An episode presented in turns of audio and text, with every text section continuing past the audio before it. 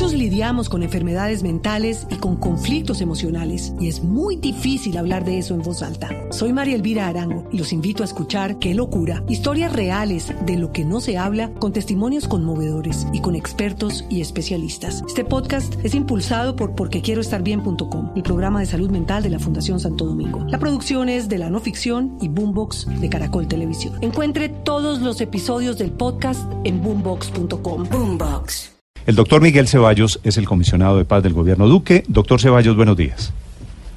Néstor, muy buenos días para usted, para Felipe, para el padre, para Luz María, Andrés, todos los oyentes y todo el panel de discusión que ustedes tienen. Gracias, doctor Ceballos. En este momento el país debate qué hacer con los señores del ELN. ¿Hay alguna pista, hay algún pronunciamiento de Cuba sobre el futuro de esas 10 personas, bueno, Gavino, 11 en realidad, que se encuentran allí en La Habana? Néstor, muchísimas gracias por este espacio. Eh, yo le quiero dividir la respuesta en dos partes y le pido un poquito de paciencia porque yo quiero explicar muy bien a los colombianos de qué se trata. Eh, lo primero es que eh, hay dos momentos. Cuando se conoce el atentado, empiezan una serie de investigaciones, la Fiscalía General de la Nación las adelanta de una manera muy rápida, da con los autores y en ese momento eh, es increíble lo que lo que uno ve en Colombia. Muchas voces dijeron que era sospechoso que la fiscalía hubiese resuelto esto tan rápido, pero afortunadamente esto ya se aclaró y se desvirtúan todas esas voces que, con sospechas injustificadas quisieron, eh, digamos, eh, llevar a unas dudas que, que eran injustas. En ese momento el presidente de la República dice que va a tomar una decisión frente a las personas que están eh, miembros del ELN que están en Cuba y pide al fiscal general la reactivación de órdenes de captura. En ese momento es cuando Cuba responde a través de un comunicado oficial diciendo que hay unos protocolos que habían sido firmados con el gobierno anterior. Ese es un primer momento. Hay otro segundo momento en el cual, eh, y es en el día de ayer, el ELN reconoce, confiesa la autoría de este crimen atroz.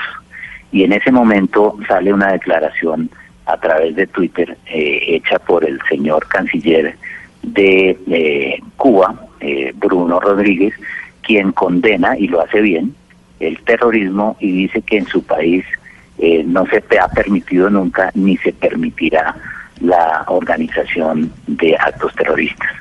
En ese momento, toda la ruta jurídica que uno pueda argumentar, por supuesto que cambia porque el ELN reconoce en un comunicado firmado por eh, su dirección nacional, la dirección nacional, eh, Néstor y oyentes, es el máximo órgano de decisión del ELN.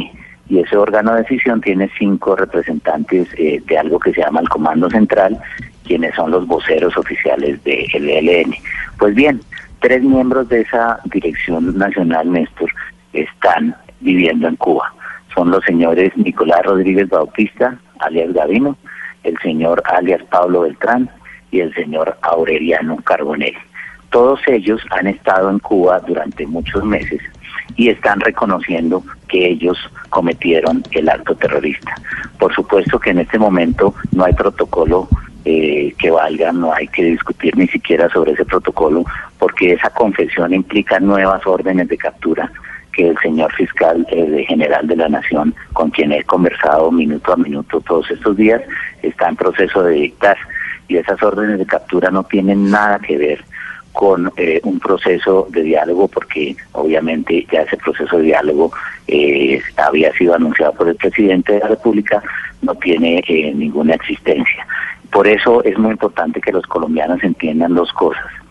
Eh, en este momento eh, el gobierno colombiano tiene toda la habilitación legal, jurídica, eh, nacional e internacional para pedir la extradición de estas tres personas que están allá y de los otros miembros, como usted lo mencionaba muy bien, ah, habría ocho otras nuevas otras personas que están allá. como como todo el mundo lo sabe, que tienen que ser entregadas a la autoridad a las autoridades. Y si bien hay unos protocolos que obviamente ahorita discutiré con ustedes sobre lo que implicarían. Esos protocolos nunca primarán sobre una obligación internacional que tiene Colombia frente al derecho internacional y frente a la ONU, y es que castigar a los culpables. porque es el Consejo de Seguridad eh, de Naciones Unidas, el máximo órgano político, el que ayer en un comunicado oficial dice lo siguiente, los miembros del Consejo de Seguridad subrayan la necesidad de llevar ante la justicia a los autores y organizadores. Esto ya eh, obviamente subió de nivel, no hay un nivel superior al Consejo de Seguridad de Naciones Unidas y por supuesto argumentar un protocolo para no llevar a la justicia a los culpables no es una razón que ningún país pueda argumentar, y menos Colombia. Sí, doctor Ceballos, cuando usted dice que estos señores viven en Cuba, pues obviamente viven en Cuba porque había un proceso de paz y estaban en La Habana en condición de negociadores. ¿Eso qué, qué, qué descubrimiento, qué novedades? No, ellos estaban en La Habana para hacer una negociación, no para organizar actos de terrorismo. Eso fue lo que cambió. Y si lo hicieron eh, y Cuba eh, fue utilizada de una manera injusta, porque en esto yo quiero ser muy claro, Néstor, fíjese usted que Cuba nunca ha dicho que no entregará a estas personas. En eso hay que ser muy respetuoso, muy cuidadoso, porque el gobierno de Colombia es respetuoso de Cuba y respetuoso. Pero Cuba dijo que iba a respetar los protocolos, de eh, manera doctor Ceballos. María, que, eh, que, se, que, se, que se insinúe que nosotros estamos irrespetando a Cuba. Eh, los protocolos, Luz María, para responder a lo que usted me pregunta, eh, y ustedes lo han venido comentando, ayer los estaba escuchando al aire, eh, imagínese usted cómo aplicar el siguiente protocolo para que Colombia entienda.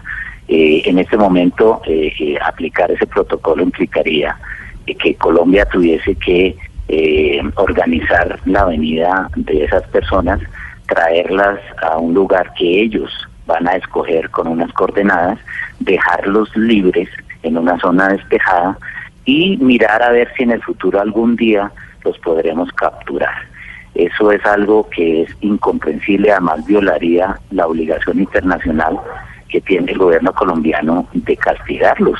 Fíjese usted que es que es el propio Consejo de Seguridad de Naciones Unidas que dice que todos los países miembros de la organización deben castigar a estas personas, deben llevarlas ante la justicia y aplicar el protocolo implicaría todo lo contrario, implicaría traer a estos 10 señores, incluido Aliel Gavino, devolverlos a territorio colombiano, dejarlos libres y mirar a ver si algún día se pueden capturar. Pero, pero doctor Ceballos, contarían con todo el apoyo de su organización. Así como usted lo plantea, pues a mí también me parece pues terrible eso, pero así son los procesos de paz.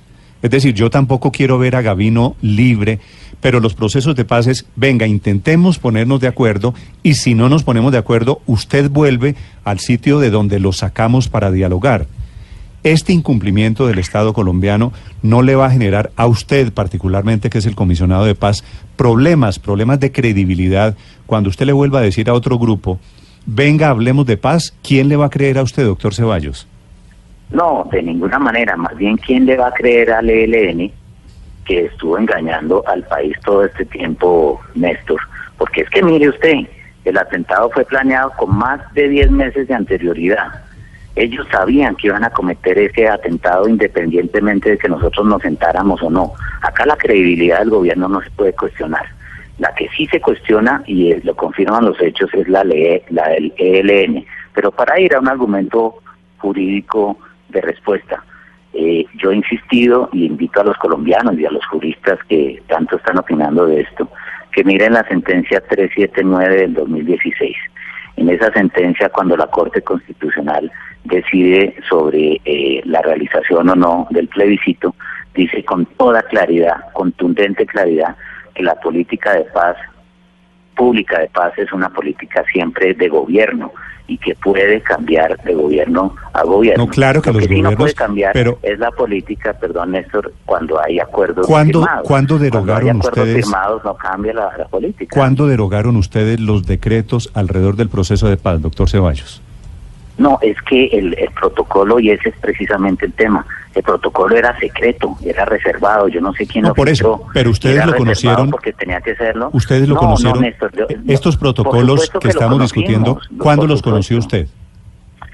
Eh, ahorita que, eh, digamos, hace un, un par de meses, en una comunicación que tuvimos, eh, los conocí porque realmente no fueron parte del empalme, pero eso no lo cuestiono yo, eso no es importante. Lo importante es cuestionar el estatus jurídico del protocolo, Néstor. Y en esto hay que ser muy claro. Eh, el, eh, gobierno anterior nunca le dio un estatus distinto a un documento secreto y eso se los puede confirmar Frank Pell, con quien hablé largamente ayer. Pero él me acaba, Frank, me acaba de decir que estos protocolos los conocieron ustedes en el empalme. Ah, Frank Pell no hizo un empalme conmigo, nunca. Yo no me he reunido con Frank Pell en siete, no, digamos en más de, de tres, cuatro años el empalme no lo hizo Fran Pernet, el empalme lo hizo Rodrigo Rivera y no es la discusión, yo no estoy cuestionando si lo conocía o no, porque eso no es importante. Eh, pero sí le quiero dar claro que yo no hice ningún empalme con Fanpel. No sé si el doctor le mencionó eso así, pero no es cierto. Y el tema concreto, más allá de si hice empalme o no, es que ese protocolo no tenía ningún estatus distinto de un documento secreto y un documento secreto que por algo era secreto entre las partes. Yo no sé quién lo hizo público ayer, pero bueno, es muy muy positivo que el país conozca cuáles son las condiciones del protocolo. Imagínese usted, está previsto hasta que de pronto estos señores se fueran para Venezuela. Yo no sé si eso es que eso es lo que quiere el pueblo colombiano y es forzar al no, pues nadie quiere. a dejar libres estas personas en Venezuela. Yo no creo que esa sea la intención. Y yo creo que son dos cosas diferentes. Por supuesto que nadie, ni usted ni yo queremos que estos señores se vayan para Venezuela. La discusión es si el protocolo hay que cumplirlo y si Cuba puede pasar de un día para otro de ser el país anfitrión de un proceso de paz pedido por el gobierno de Colombia a ser el perseguidor oficial eh, de unos señores que siempre han sido terroristas. ¿Usted cree que el hecho de que el documento, el protocolo haya sido secreto, exime al gobierno colombiano del cumplimiento?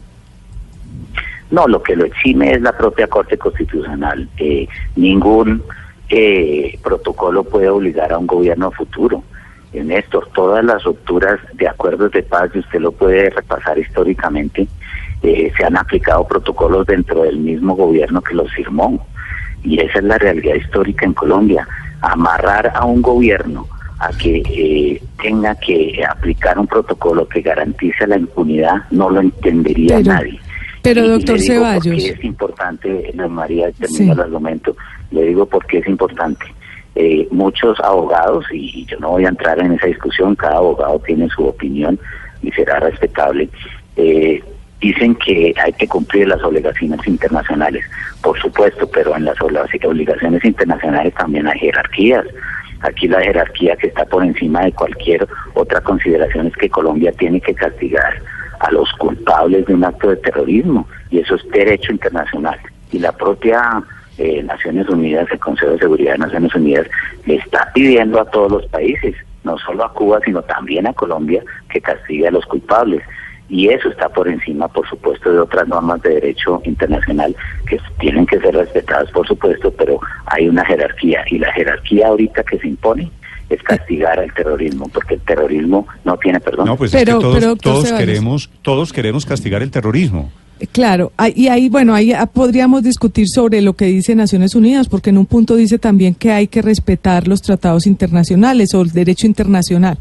Pero le quería preguntar es, al asumir el proceso el gobierno de Iván Duque, este proceso de paz, y no terminarlo porque primero el, presidente Duque dijo, pues esperemos un mes y luego se dieron largas y en ningún momento se terminó el proceso. Al asumir el proceso, ¿no asumían ustedes el proceso con todos sus puntos? Es decir, el argumento suyo de que la Corte permite que de un gobierno a otro se cambien las situaciones, pues no, no tendría lugar porque el gobierno Duque asumió el proceso y nunca lo terminó. Pero Luz María, yo por eso expliqué inicialmente y tal vez no lo hice bien que, las circunstancias cambiaron. Mire usted, ayer el ELN confiesa haber cometido este delito y parte de la gente que lo confiesa está en Cuba.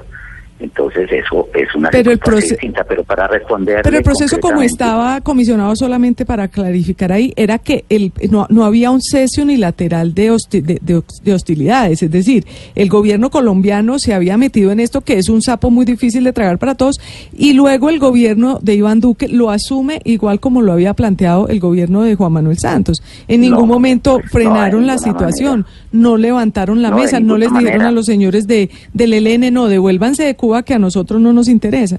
Entonces, eh, da, en eso, tiene usted toda la razón y es que nosotros, actuando de la mejor buena fe del mundo, le dijimos a el ELN, mire, estas son las condiciones. Las condiciones son absolutamente distintas a las del gobierno anterior y en eso sí hay una diferencia, Luz María. Nosotros de ninguna manera hemos aceptado ni aceptaremos sentarnos en un espacio de diálogo oficial y en esto quiero ser absolutamente claro. El presidente de la República dijo que no nombraría voceros oficiales del gobierno colombiano para que se reunieran con la delegación en Cuba. Y si usted mira todas las declaraciones del ELN, el único espacio de diálogo oficial que ellos consideraban como válido era la delegación en Cuba y insistían todo el momento, todo el tiempo diciendo, acá estamos esperando la delegación del gobierno, pues el gobierno decidió no enviar ninguna delegación, es decir, no formalizó el diálogo y eso se debe entender de esa manera contundente y clara. Lo segundo, el tema fundamental de los, eh, los, la continuidad o no de un diálogo nunca se dio porque no hubo voceros oficiales en esa en esa delegación y toda conversación que se tuvo siempre fue pública yo lo reconocí en estos micrófonos eh, diciendo que tenía un contacto directo con Pablo Beltrán porque soy además eh, la única autoridad pública en Colombia que lo puede hacer por ley y constitución, además del señor presidente de la República. Eso fue inocultable y esas conversaciones giraron alrededor de la liberación de los secuestrados para expresarle al ELN que jamás el gobierno colombiano negociaría ni condicionaría la obligación que tiene el ELN de liberarlos. Liberaron algunos, pero siguieron secuestrando y secuestrando y secuestrando, eh, siguieron cometiendo actos de terrorismo, siguieron reclutando menores, siguieron eh, sembrando minas antipersona. Y esa es la diferencia de la política de este gobierno con la del anterior, que nosotros no nos sentamos con terroristas. Sí. Doctor Ceballos, ¿existe alguna posibilidad de que el gobierno colombiano acceda eventualmente a una solicitud del gobierno cubano en el sentido de permitirle al gobierno cubano respetar estos protocolos y no extraditar o entregarle directamente a las autoridades colombianas a la gente que está en Cuba o eso es cero posibilidad? Felipe, nuestra ley y nuestra constitución lo impiden. Eh, mucha gente habla del respeto a la ley internacional, pero se le olvida la ley interna. Y es, imagínese usted, el único protocolo eh, viable acá sería que quien reciba a esas personas en el aeropuerto cuando aterricen acá o en la zona que se determine es el fiscal general de la nación. Si nosotros no hacemos eso, por supuesto que el alto comisionado y todos los funcionarios eh, que trabajamos en el gobierno que tomemos esa, esa decisión, al siguiente día podríamos ser acusados de encubrimiento y de protección de delincuentes. Porque es que al fiscal general de la nación yo no le puedo decir señor fiscal, es que usted no puede detener estas personas que yo traigo desde Cuba, porque él tiene la obligación de detenerlas, especialmente cuando esas mismas personas confesaron el delito. De lo contrario, sería obviamente burlado el derecho interno por argumentar un derecho internacional que en este caso tiene jerarquías distintas. Doctor Ceballos, ¿qué pasa si, si Cuba no extradita a estos señores del ELN? Néstor, yo no me quiero aventurar en, una especulación. Eh, Cuba es un país eh, respetuoso del derecho internacional, así lo ha dicho su propio canciller. Ellos tomarán una decisión soberana que esperamos esté eh, concorde, esté de acuerdo con lo que ha dicho el Consejo de Seguridad de Naciones Unidas. Sí. Doctor Ceballos, sobre ese tema de, de los señores del COSE, Usted acaba de mencionar y dijo que están en Cuba tres del Comando Central, ¿cierto? Que son Gavino, Pablo Beltrán y Aureliano Carbonel. Esos son los del COSE que están allí como negociadores. ¿Por qué el gobierno...? Una precisión. Sí. Una precisión. Eh, dos de ellos, eh, Gavino y Pablo Beltrán, hacen parte del COSE y de la Dirección Nacional. El señor Carbonel solamente de la Dirección Nacional. ¿Por qué el gobierno, doctor Ceballos, pide la extradición de los 10 que estaban negociando si solamente estos tres tienen cargos directivos dentro del ELN? Por una razón, y es que el grupo asumió responsabilidad eh, como grupo, y eso es muy importante de entender. Eh, el ELN en este momento eh, cierra filas y toma una decisión como grupo. Difícil sería tratar de argumentar que los ocho otros miembros no tuvieron participación en la organización y no están eh, asumiendo la responsabilidad. En este momento, eh, jurídicamente toda la organización es responsable del acto eh, terrorista. Sí, ahora, doctor Miguel Ceballos, el punto es que nada de esto es nuevo y ya ha pasado antes. Durante el gobierno de Pastrana también se rompieron las conversaciones con el ELN en Cuba en el año 2002. ¿Cómo fue el protocolo de salida en ese momento, cuando también estaban en Cuba todos los miembros del COSE, a excepción tal vez de Camino? En su momento se aplicó, y eso lo dijo ayer el presidente Pastrana, un protocolo dentro de su mismo gobierno, un protocolo que había sido diseñado por ese mismo gobierno, aplicó el protocolo. En este caso, el protocolo que se está argumentando no fue diseñado por nosotros y por supuesto al no haber existido un espacio de diálogo oficial entre las dos partes, como lo ha mismo reconocido el propio LLN, porque para el ELN el único espacio oficial de diálogo era que hubiese una delegación de gobierno en La Habana, por supuesto que esos protocolos nunca se activaron en este gobierno. Claro, pero ¿cómo fue? ¿Los sacaron en una avioneta? ¿Los dejaron en dónde? ¿Qué pasó en ese entonces? Paola, yo en ese momento no estaba en el gobierno, no, no recuerdo. Pero efectivamente siempre hay, siempre hay cierta colaboración entre comillas, ¿no? Porque los se termina el proceso de paz y se disponen de unos mecanismos para que todo el mundo vuelva. Eh, eso es como jugar tapo remacho, no juego más. Pues obviamente todos otra vez a sus puestos y otra vez volvemos a la situación anterior. ¿Qué es lo que no está pasando aquí, doctor Ceballos, no? Sí, Néstor. Y mire, ayer yo aprovecho una declaración que hizo Bernie Aronson que fue el enviado especial del gobierno de los Estados Unidos eh, para el proceso de paz con las FARC. Bernie Aronson dijo una frase sabia ayer. Dice, cuando empieza el terrorismo termina cualquier protocolo. ¿Cuándo termina qué? El, cuando empieza el terrorismo termina la validez de cualquier protocolo. Claro, pero es que, eh, doctor Ceballos, el terrorismo del ELN no comenzó el jueves con el ataque a la escuela de cadetes. No, pero sí, pero sí, el acto que se comete en esto, y en esto quiero ser absolutamente claro, lo comete una guerrilla que está protegida por un Estado, y ese Estado lo está haciendo de buena fe. Protegida no, es un Estado que lo recibe en, en su territorio de buena fe y la, es la propia ONU la que está diciendo que hay que perseguir a los organizadores. Entonces, dígame usted cómo vamos a perseguir a los organizadores si no los tenemos acá. Es decir, si Colombia no tiene la posibilidad de que esas personas estén en su territorio, en poder de las autoridades judiciales del Estado, pues por supuesto que habrá la más completa impunidad. Sí, pero, pero eso ha sido sí, cuando ellos estaban en Colombia, ¿qué había pasado? Pues lo que corresponde cuando hay delincuentes en Colombia es capturarlos, buscarlos y capturarlos. Es decir, no es, no es que se queden en La Habana o impunidad. No, por eso, pero digo, no es que se queden en La Habana o impunidad. Si regresan a Colombia, lo que corresponde son operativos militares, decisiones de justicia. Ese dilema, ese dilema es un poquito. Pero, pero esa, esa es la posición distinta de nuestro gobierno, con todo respeto. Nosotros hemos sido claros. Nosotros nos vamos a sentar cuando el ELN deje de secuestrar y deje de cometer actos criminales. De pronto la lógica de otros gobiernos y de otras personas es distinta, pero no ha funcionado. El ELN estuvo 17 meses en una en unas conversaciones de paz con el expresidente Santos. Y en esos 17 meses que hicieron, multiplicaron sus acciones criminales, multiplicaron su tamaño, cometieron más de 100 asesinatos, más de 400 actos de terrorismo durante el periodo de negociaciones. Y es que el ELN lo ha hecho sistemáticamente. Ha secuestrado desde 1996 hasta hoy 5.600 personas, Néstor.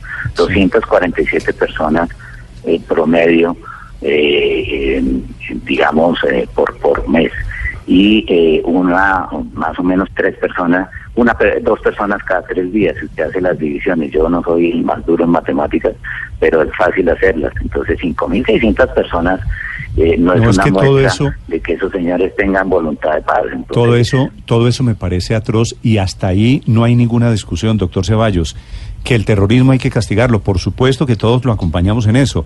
El tema es, usted me acaba de decir, cuando ellos cumplan unas condiciones nos volveremos a sentar. ¿Usted sabe, doctor Ceballos, quién le va a creer o quién se vuelve a sentar con este gobierno si están incumpliendo el protocolo de salida? No, yo sí estoy seguro que nadie se va a sentar con el ELN si sigue engañando al país. No, por eso, pero si el, si el ELN... y la credibilidad que es si el ELN un día decide liberar a los secuestrados y cumplir lo que ustedes están pidiendo. ¿Usted cree que el ELN ah, pues le va a decir, pero usted Ceballos fue el que nos incumplió el protocolo de salida? Bueno, Néstor, pero en ese sentido sí usted está cerrando toda posibilidad. Siempre las posibilidades de paz están abiertas y las posibilidades de paz están abiertas en las condiciones que los distintos gobiernos las establecen. Ahí este gobierno, de acuerdo con su política, fijará las condiciones. Una de ellas será no garantizar la impunidad de sus señores.